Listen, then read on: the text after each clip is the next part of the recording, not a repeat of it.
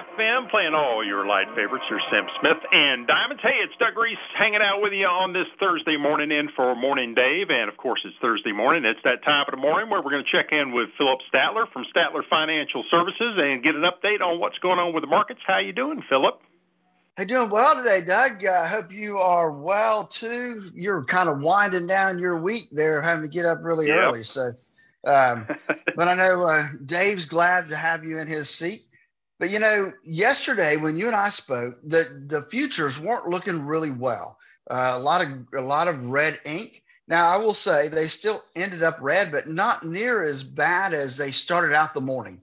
Uh, we ended up with the the Dow Industrial 30s down uh, less than two tenths of a percent, down forty two dollars to thirty thousand two seventy four. The S and P 500 down two tenths to $3,783, down a little over $7.50. The NASDAQ was the big loser yesterday, down a quarter of a percent. That was $28 to 11,149. So nothing drastic on the downside yesterday, but like I was saying yesterday, the big thing to come out yesterday was oil. Um, and the and the OPEC plus nations did come together.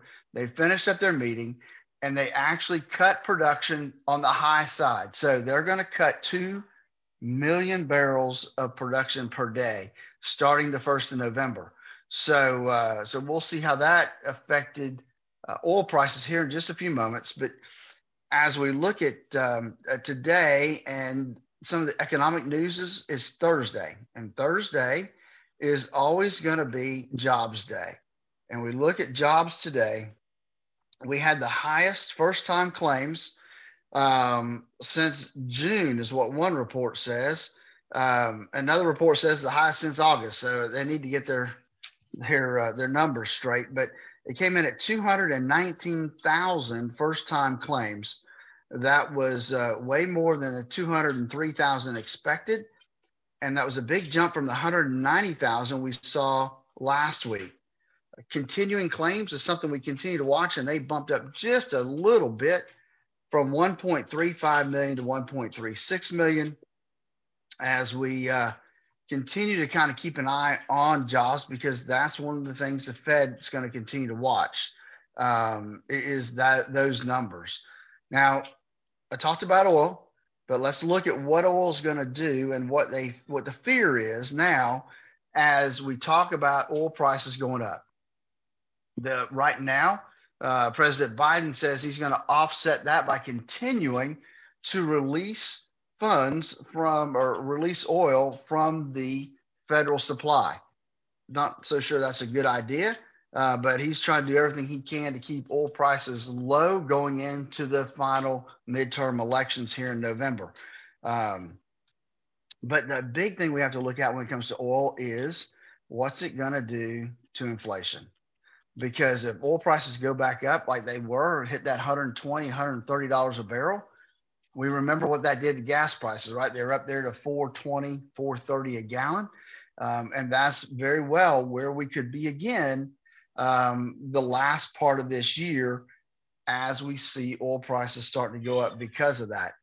The other thing that that does is it gives the Fed more ammunition to continue to jack up interest rates because that's going to those those increased prices on oil is going to actually increase inflation the fed trying to slow inflation by increasing interest rates. Um, so it, it's not um, it's not looking real positive right now for either inflation or oil unfortunately.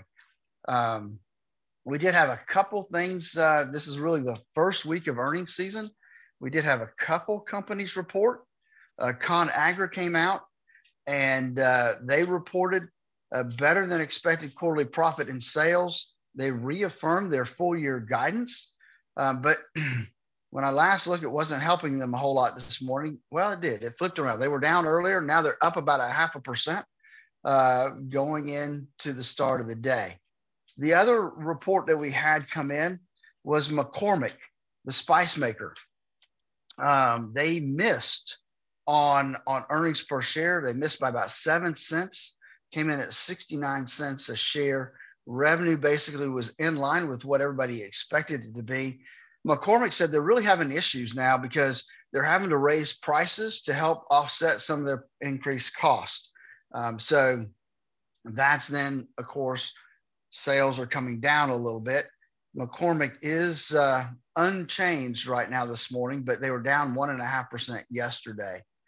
Uh, the only other thing we got to talk about, don't have any more earnings to talk about, but I did want to mention Peloton.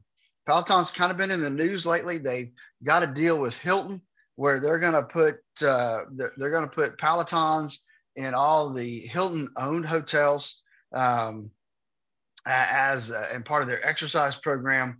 But the big thing I want to talk about today is they're chopping another 500 jobs, which is about 12% of the remaining workforce. Um, they've already uh, cut jobs twice, I believe, uh, throughout the last uh, probably six months.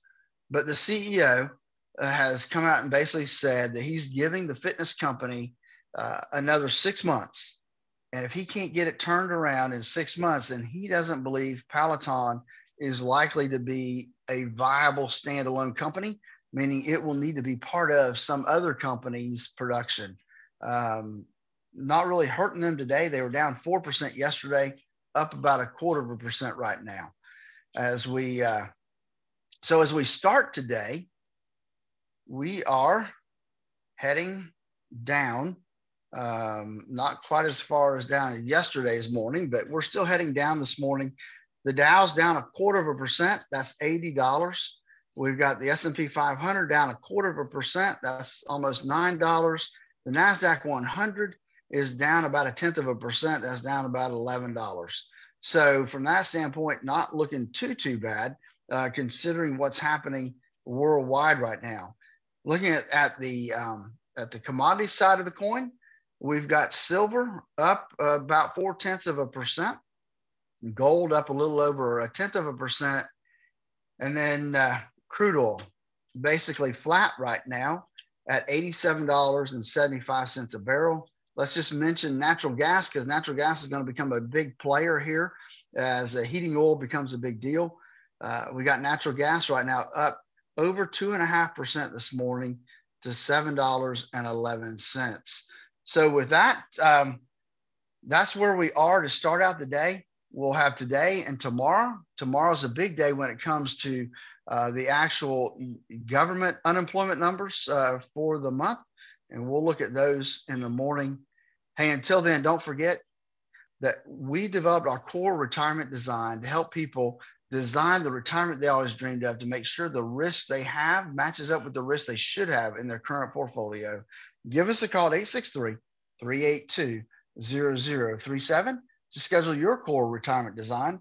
And then join us this weekend for the Statler Financial Radio Show, 6 a.m. and noon on Saturday, 10 a.m. Sunday morning on Highlands News Talk 730, 95.3 FM. All right, Phillip, thank you very much for the update, and uh, we will talk to you again tomorrow morning. All right, buddy. Sounds good. This is your captain speaking. We're